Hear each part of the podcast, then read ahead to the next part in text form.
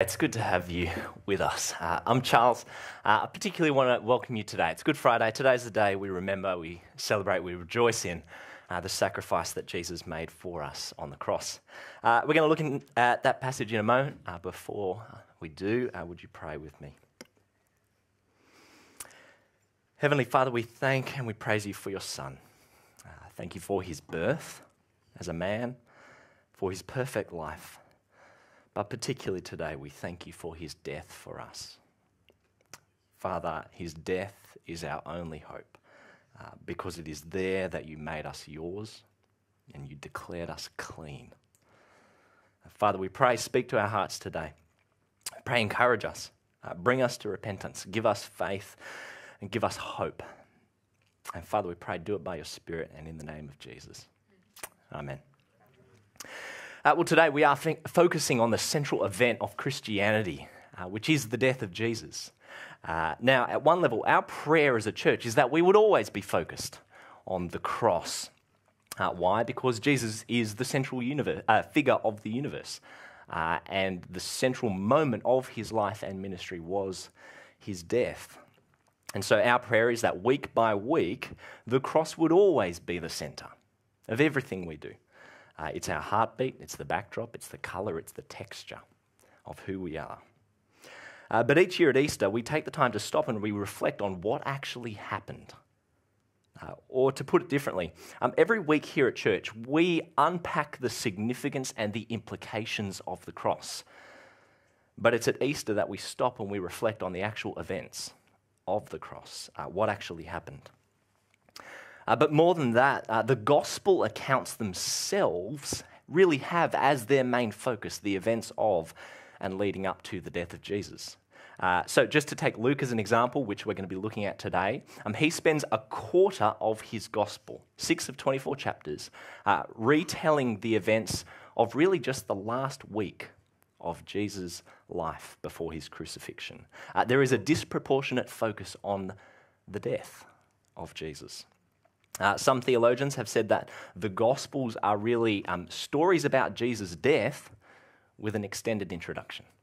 Um, but have you thought about how strange it really is to have a cross at the center of not only the Gospels, but the entire Christian faith? Uh, remember, the cross was Rome's most brutal instrument of torture and execution. Um, Cicero once called it a most cruel and disgusting punishment. Um, and it was used to brutalize and to terrorize people uh, in a similar way to the Nazi gas chambers.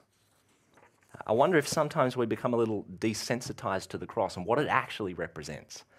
Um, so, can you imagine for a moment a religion that had at its center a gas chamber? I imagine most of us find that an uncomfortable thought. Um, but I wonder if that actually gives us a small taste of what it, what it would have been like to first hear the news of the message of the cross.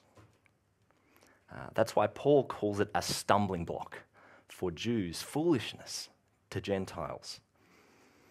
Uh, it's for that same reason that almost every other tradition outside the Bible tries, in a sense, to take Jesus off the cross. Uh, and so for Muslims, the Quran, it says the idea of a crucified Messiah is so shameful that it must be a monstrous falsehood. Um, they can't conceive of a crucified Messiah. Or if you go back and look at some of the other later traditions that popped up around Christianity, um, like you know some of those alter- so-called alternate gospels, none of them have at their center a crucified Jesus. Only the Bible does that. Only the Bible puts a crucified man right at the center. Why? Why does it put the cross at the center? Uh, that's the question I want to ask to, together today. Uh, and I want to do that by looking at Luke's account of the crucifixion. Uh, now, why Luke's gospel? Um, well, last year we worked through chapters four to six in our series, The Preacher. Next week, we're actually going to be starting a new series in chapters seven to nine. Uh, so look forward to that. Um, Tim is actually going to take us to Luke's account of the resurrection on Sunday. Uh, and so, what I want to do today is pretty straightforward. Uh, we're going to work, uh, work through that passage, and in a sense, we are going to walk with Jesus on his journey through Jerusalem to the cross. Uh, and we're going to do that under two very simple headings What happened, and what did it all mean? Uh, heads up, we'll spend most of our time on the first. So, what happened? Well, our passage, it picks the story up sometime on the Friday morning, possibly sometime around now, uh, 2,000 years ago. Uh, but remember, Jesus, he had had a long night. Um, he'd been up praying in anguish to his Father. He'd been betrayed by his closest friends and followers.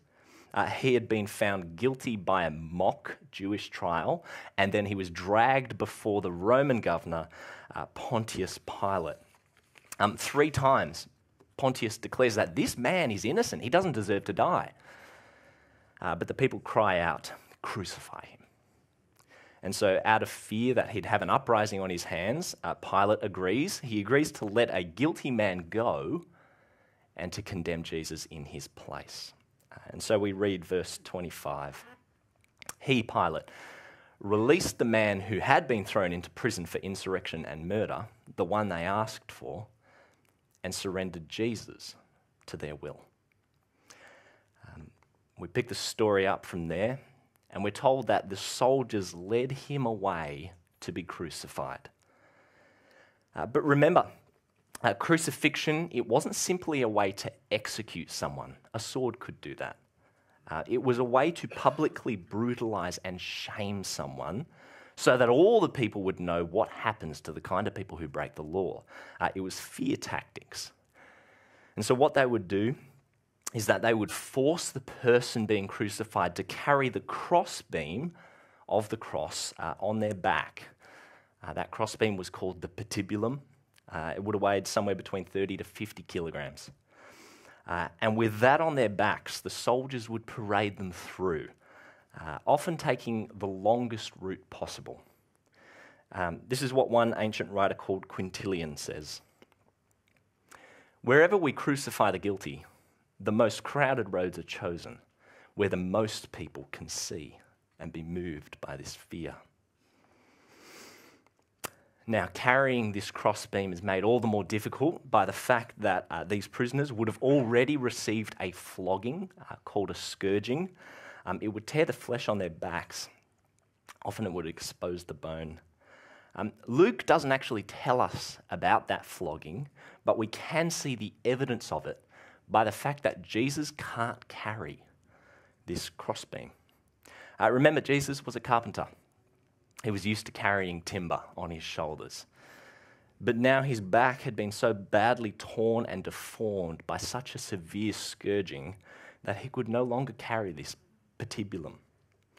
Um, you can imagine him staggering like a wounded butterfly. Um, perhaps he fell.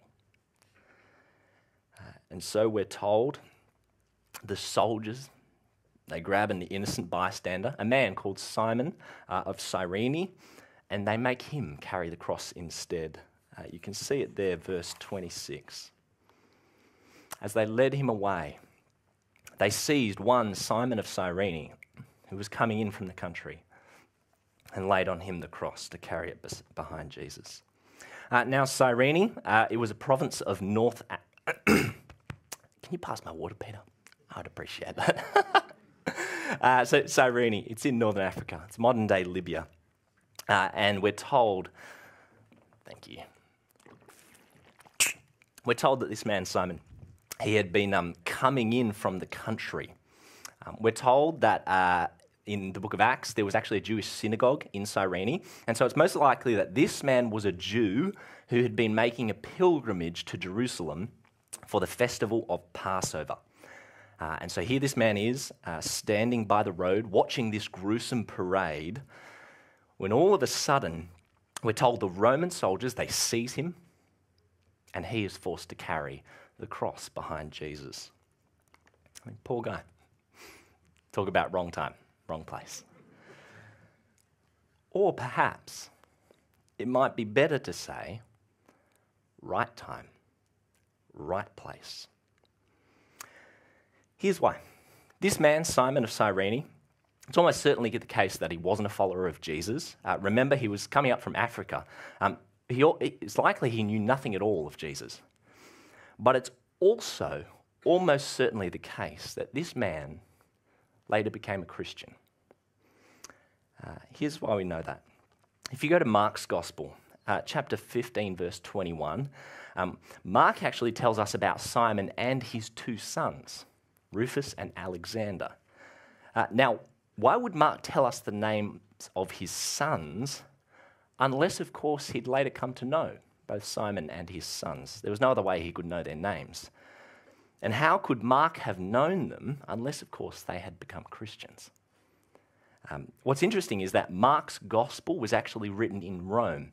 And in the letter to the Romans, Paul greets a man called Rufus.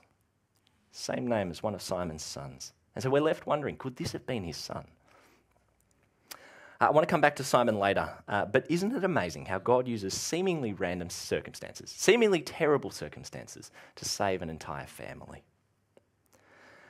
Um, next along the way, we meet a group of women who we're told were mourning, they were wailing for Jesus. Uh, it's unlikely that they knew Jesus.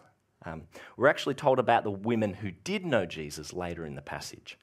Uh, and so it seems likely that these women, they had come out to publicly mourn uh, for all those sentenced to crucifixion. Uh, we know from other sources that was quite a common thing. Uh, but what's interesting is that Luke is the only one of the four gospel writers to record this story about these women, um, which is actually quite a normal thing for Luke to do. Uh, throughout his gospel, Luke consistently lifts up the role of women uh, in his telling of the events. Uh, if you go back to the start of chapter 8, we're actually told uh, that throughout his three or so years of ministry, it was actually a group of women who were financially supporting both Jesus and his 12 disciples, uh, which, if you think about it, is quite a significant and generous amount of money. I don't know if you've ever wondered how Jesus and his disciples were supported, uh, but Luke is the one who tells us it was a group of women. Uh, and so here again, Luke is the one who tells us that it was a group of women who came out to weep and mourn over Jesus as he walked through Jerusalem uh, on his way to the cross. Now, uh, what Jesus says in response is actually a little bit trickier. Uh, but so let's have a read and then we'll try and make some sense of it. Uh, from verse 28. Jesus turned and said to them, Daughters of Jerusalem, do not weep for me. Weep for yourselves and for your children. For the time will come when you will say, Blessed are the childless women, the wombs that never bore, and the breasts that never nursed. Uh, then they will say to the mountains, Fall on us, and to the hills, Cover us. For if people do these things when the tree is green, what will happen when it is dry? Uh, now, first, just notice that Jesus, who would have been in absolute agony, he takes the time and the energy to turn around to, and to speak to these women. Um, he was thinking about them. Uh, but what he gives them is a word that is both surprising and terrifying. Um, it's surprising because what Jesus does is he completely flips the situation. So here they are, weeping and mourning for him. But what he does is he flips it and he says, Don't weep for me, uh, weep for yourselves. Uh, see, these women, they think that they are the mourners and that Jesus is the mourned. But Jesus flips that and says, They are the mourned and he is the mourner. Uh, he is weeping for them. And he invites them, weep for yourselves. Uh, they think that he is the one in danger. But he turns around and he says, No, no, no. You're the ones in danger. Uh, and that's where we get this terrifying prophecy of judgment about calling down mountains and hills. Uh, some people think that this was actually a prophecy about the destruction of Jerusalem that happened 40 years later, AD 70. Uh, at one level, I think that's partly true. But notice that Jesus, he quotes Hosea 10.8. Um, if you go back to that passage, um, what you'll see is that it's about more than just the destruction of Jerusalem. Um, it's about the judgment of God against sin on the final day. And here Jesus is weeping because they are in danger of that judgment. Um, remember, they probably know very little about Jesus. But notice that he doesn't just leave them with a word of judgment, he also offers them an invitation. He doesn't just weep for them, he invites them to weep, uh, to weep for themselves, which I take it is the first step towards grace. Um, have a look at what Kent Hughes says. Thus, Jesus left open the possibility that God, who was in the process of redeeming Simon's heart, could also redeem the hearts of those who were lamenting what was being done to Jesus. Uh, even on the road to the cross, Jesus is preaching the gospel and he is saving lives. And so let me ask you have you wept for yourself? Have you wept over your life? Have you wept over your predicament? Uh, that's the first step towards grace. Uh, maybe today's the day to, to start. But it's at this point in the story that Jesus reaches his destination. We're told, verse 33, he gets to a place called the skull. Uh, it was a hill just outside Jerusalem. Uh, it was bald and round, like a skull.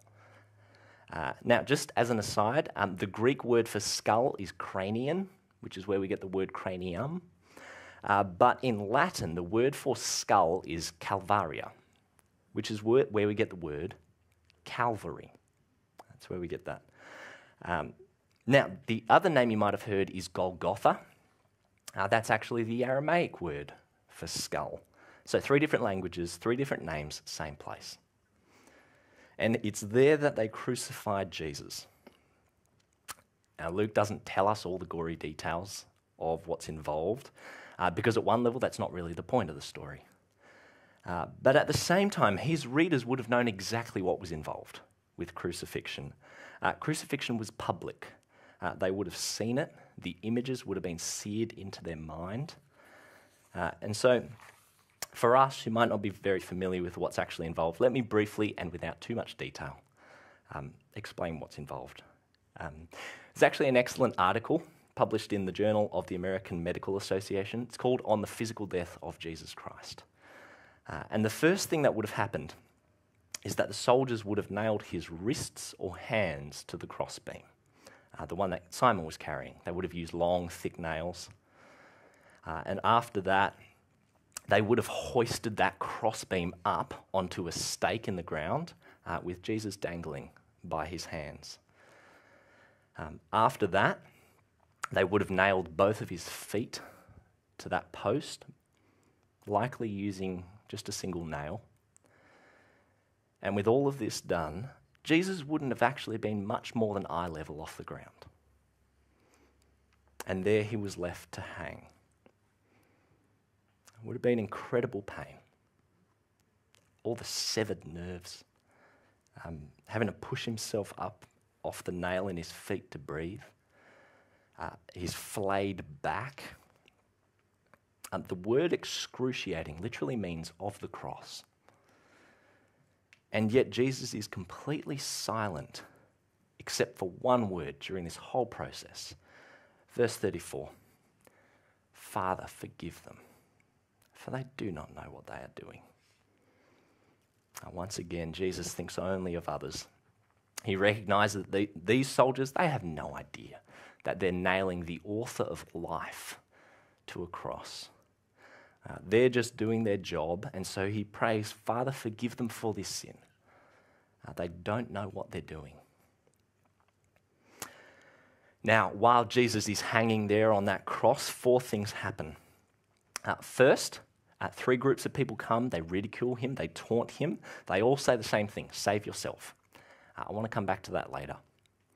Uh, second, Jesus has a conversation with one of those criminals hanging next to him. Uh, Luke is actually the only one to record this conversation. Uh, once again, I want to come back to that later. Um, third, we're told in verse 44 that from midday until 3 p.m., uh, darkness came over the land. Uh, the reason we're told, verse 45, is the sun had stopped shining. Uh, now, we know with some certainty that there weren't any solar eclipses uh, around that time. And so, what's happening is that this is a supernatural darkening. Um, it's as if all nature were bending in horror and sympathy at the death of its maker. but more than that, this supernatural darkening actually comes as the fulfillment of something that was written hundreds of years earlier, back in Amos chapter 8. So come back with me for a moment to Amos, because uh, I think if we read on, we actually get a beautiful yet terrible insight into what's happening on the cross. Uh, let me read from Amos 8 9. In that day, declares the sovereign Lord, I will make the sun go down at noon and darken the earth in broad daylight. I will turn your religious festivals into mourning and all your singing into weeping. I will make that time like mourning for an only son, and the death of it like a bitter day. The darkness wasn't just nature mourning for the death of its maker, uh, it was the Father himself mourning for the death of his only son. Uh, and the end of it was bitterness. The fourth thing that happened when Jesus was on the cross is that the curtain, the temple curtain, was torn in two. Uh, verse 45. Uh, the purpose of that curtain was to forbid access to the Holy of Holies, except for once a year, the high priest could go in on the Day of Atonement and offer blood for the forgiveness of sins. And so, when this temple curtain was torn in two, it meant two things. Uh, first, it meant that the temple in Jerusalem was no longer the place where atonement could be made, there was now another place. Uh, second, it meant that access to God was no longer forbidden. Um, anyone could enter the Holy of Holies. The curtain was torn. And it's here we come to the final moment of Jesus' life. Uh, read with me from verse 46. Jesus called out with a loud voice, Father, into your hands I commit my spirit. When he had said this, he breathed his last.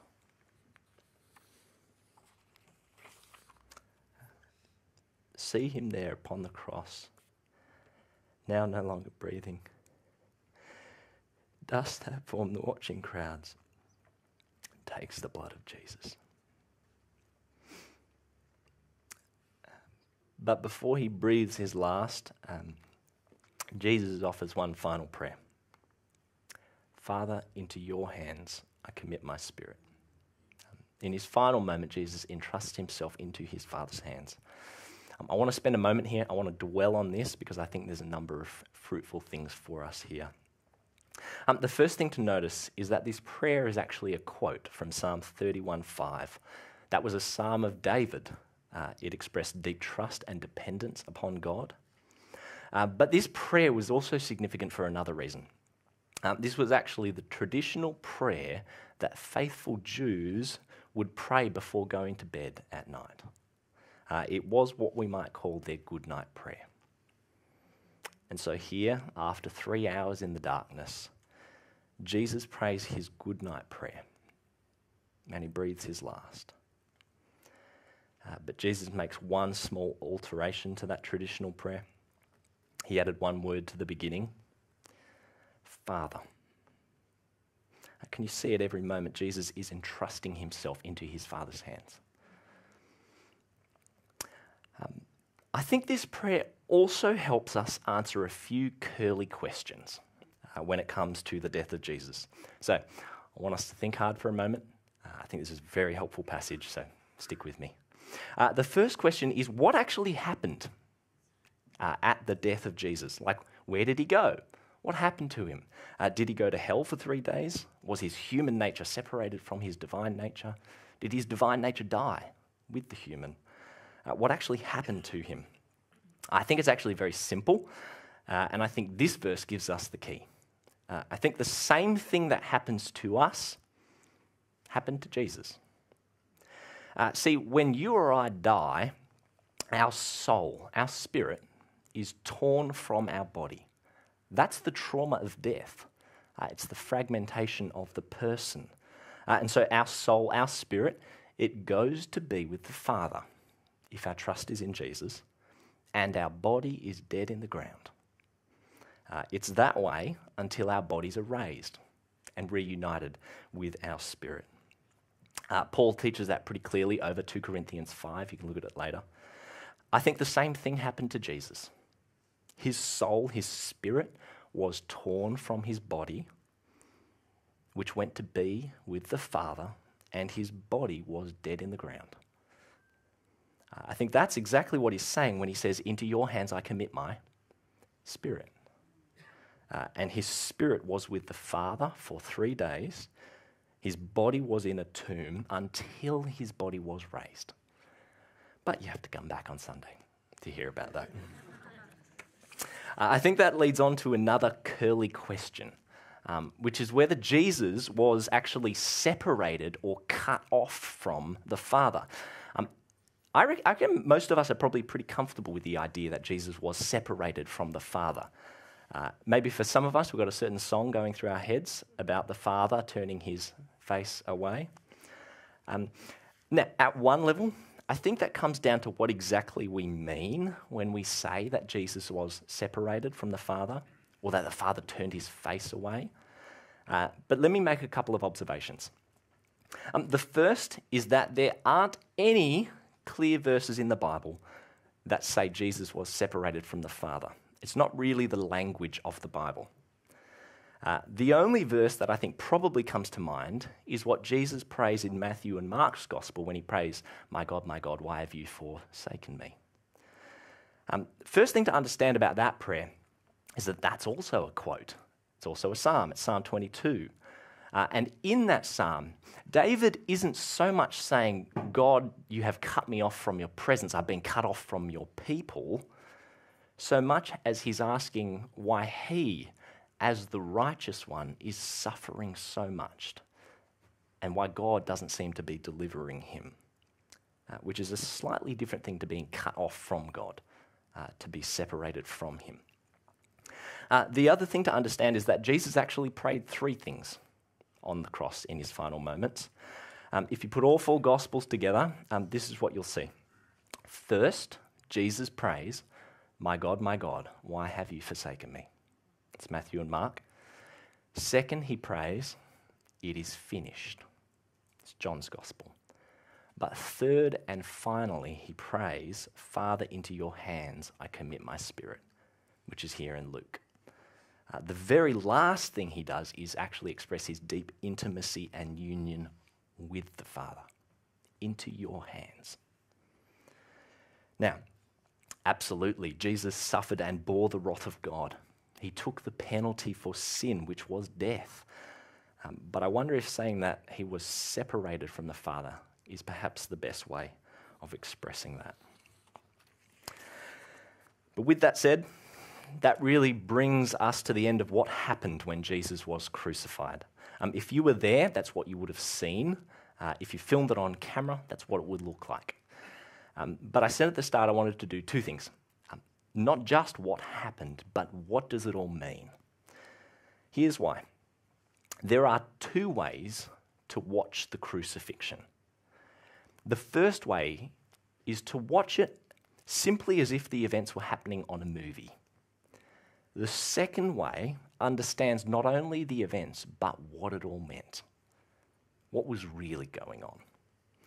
Um, and we actually see these two ways of watching the crucifixion in the verses that follow. Um, the first one is actually uh, uh, where a man understands not only the events, but also what they mean. Uh, it's verse 47, it's the centurion. The centurion, uh, seeing what had happened, praised God and said, Surely this was a righteous man. He understands, he praised God. Um, the second response is one where we simply watch the events as if it were happening on a movie. Uh, this is the response of the crowds. Uh, verse 48.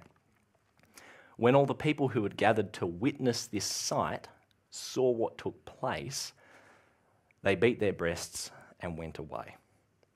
Uh, the centurion, he understands what's happening, he praises God. But the crowds, they simply beat their breasts and go away, as if to say, wow, that was brutal. Beat the chest, walk away no change, no perception. Um, Luke actually uses slightly different expressions in the Greek to explain what they saw. Um, it's more subtle in English than in Greek. You know, if I'm preaching, we're going to get some nerdy Greek. um, notice it's different in the translation. Um, the centurion, Luke tells us, he saw what had happened. But the crowds, Luke tells us, they only saw what took place. Um, there is a difference there, it is intentional. And so let me ask you, Grace City, do you understand what it all meant? Or have you simply witnessed the sight? Uh, so, with uh, last couple of moments together, uh, let me explain what it all meant. So that, God willing, we might leave walking away praising God uh, rather than simply beating our breasts and saying, wow, that was brutal. Uh, the first step to unlocking the meaning is to realize that Jesus shouldn't have been on that cross. Um, he's innocent, he's righteous. Uh, that's emphasized a few different ways. Remember Pilate? Three times he says this man is innocent, doesn't deserve to die. Um, you see, at the centurion, he says this man was righteous. Uh, you also see it with one of the criminals next to Jesus. Uh, this is what he says, uh, 41. He says, We are punished justly, for we are getting what our deeds deserve. But this man has done nothing wrong. This man has done nothing wrong. Um, the Greek word for wrong there is actually unusual. It's a geographical term, uh, and it means out of place. Um, he literally says, This man has done nothing out of place. Uh, but I think this word is actually meant uh, to help us realize that this man, Jesus, is out of place. He doesn't belong here. This is not his cross. So, why is he there? Well, the second piece to unlocking it all is to realize that Jesus is there because he has chosen to be. Uh, he has gone there willingly and intentionally. I think we get a few small hints of that in our passage. He tells the women, Don't weep for me. Uh, he doesn't protest to anything despite his innocence. But more than that, Jesus has actually intentionally pursued the cross. If you go back all the way to chapter 9, verse 51, we see that Jesus set his face for Jerusalem. That's the big turning point of the book. He pursues the cross. Uh, but more than that, he tells his disciples, I'm going to die. Um, if you go back uh, Luke 9:22, he says the Son of Man must suffer and be rejected by the elders and chief priests, and he must be killed. So, why does Jesus willingly choose the cross? Why does he pursue it? Uh, well, here's where I want to come back to some of those conversations that happened while Jesus was on the cross. Um, there are four kinds of people that talk to Jesus while he's on the cross. Um, three don't understand why he's there, one does. Three don't understand, one does. Uh, the first group are the Jewish rulers. They don't understand why he's there, why he's really there. Uh, we read, the people stood watching, and the rulers even sneered at him. They said, He saved others, let him save himself, if he is God's Messiah, the chosen one. See, the rulers, they believed that if Jesus was who he said he was, then he would save himself and get down off the cross. Uh, the next group are the soldiers. The soldiers also came up and mocked him. They offered him wine vinegar and said, If you are the king of the Jews, save yourself. Just like the rulers, they believed that if Jesus really was the king, he'd get down off the cross and save himself. Uh, the next person to speak is actually one of the criminals next to Jesus. He doesn't understand either. One of the criminals who hung there hurled insults at him. Aren't you the Messiah? Save yourself and us. And so, just like the rulers and soldiers before him, this man believes too that if Jesus really was the Messiah, he would save himself and the others hanging there with him. Uh, only one man understands why Jesus is there. It was the other criminal hanging on the other side. This is what he says. The other criminal rebuked him. Don't you fear God, he said, since you are under the same sentence. We are punished justly for we are getting what our deeds deserve. But this man has done nothing wrong. Then he said, Jesus, remember me when you come into your kingdom. Jesus answered him, Truly I tell you, today you will be with me in paradise. This man understands four things. First, he understands who he is. He recognizes his own guilt. He says, We are getting what we deserve. Second, he understands who Jesus is. This man is innocent, he's done nothing wrong. Third, he understands where Jesus is going. He knows he is the king and that he is coming into his kingdom. But fourth, he understands that the only way for him to go there too is if Jesus stays on the cross. See, the first criminal, he thought that Jesus needed to get down off the cross if he was going to save him. The second knows that the only way he can be saved is if Jesus stays. Why? Because he knew that Jesus was dying for him. The innocent was getting what he deserved. He knows there's nothing he can do to earn a place. I mean, he's hanging on a cross, he's got hours to live. And so he simply says, Remember me. Uh, in response, Jesus says the only thing on the cross which wasn't a prayer, he says, Today you'll be with me in paradise. The thing that makes it paradise is because he will be with Jesus. Um, if you haven't yet become a Christian, I want to encourage you, I want to urge you.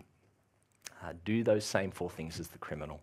Acknowledge who you are, recognize who Jesus is, recognize where he's going, his kingdom, and trust that the only way you can go there too is because Jesus stayed on the cross. Uh, that's how you become a Christian. How do you live as one? Uh, just as I close, uh, let me take you back to Simon of Cyrene. He carried the cross for Jesus. Uh, and I think that we actually find in Simon there's a wonderful picture of the Christian life. Um, Jesus says, Luke 9:23, "Whoever wants to be my disciple must deny themselves and take up their cross daily and follow me." Uh, what does that mean? Well, let me finish with the words of Dietrich Bonhoeffer. Uh, he said this. As we embark upon discipleship, we surrender ourselves to Christ in union with his death. We give over our lives to death. Thus it begins. The cross is not the terrible end to an otherwise God fearing and happy life, but it meets us at the beginning of our communion with Christ. When Christ calls a man, he bids him come and die. It may be a death, like that of the first disciples who had to leave home and work to follow him. Or it may be a death like Luther's, who had to leave the monastery and go out into the world. But it is the same death every time death in Jesus Christ, the death of the old man at his call. Jesus' summons to the rich young man was calling him to die, because only the man who is dead to his own will can follow Christ. Why would anyone die to themselves and their own will? Because, as Paul says in Romans, if we have been united with him in death like his, we will certainly also be united with him in a resurrection like his. Uh, would you pray with me? Heavenly Father, with the centurion, we praise you. With the criminal, we pray, remember us. With Simon, we take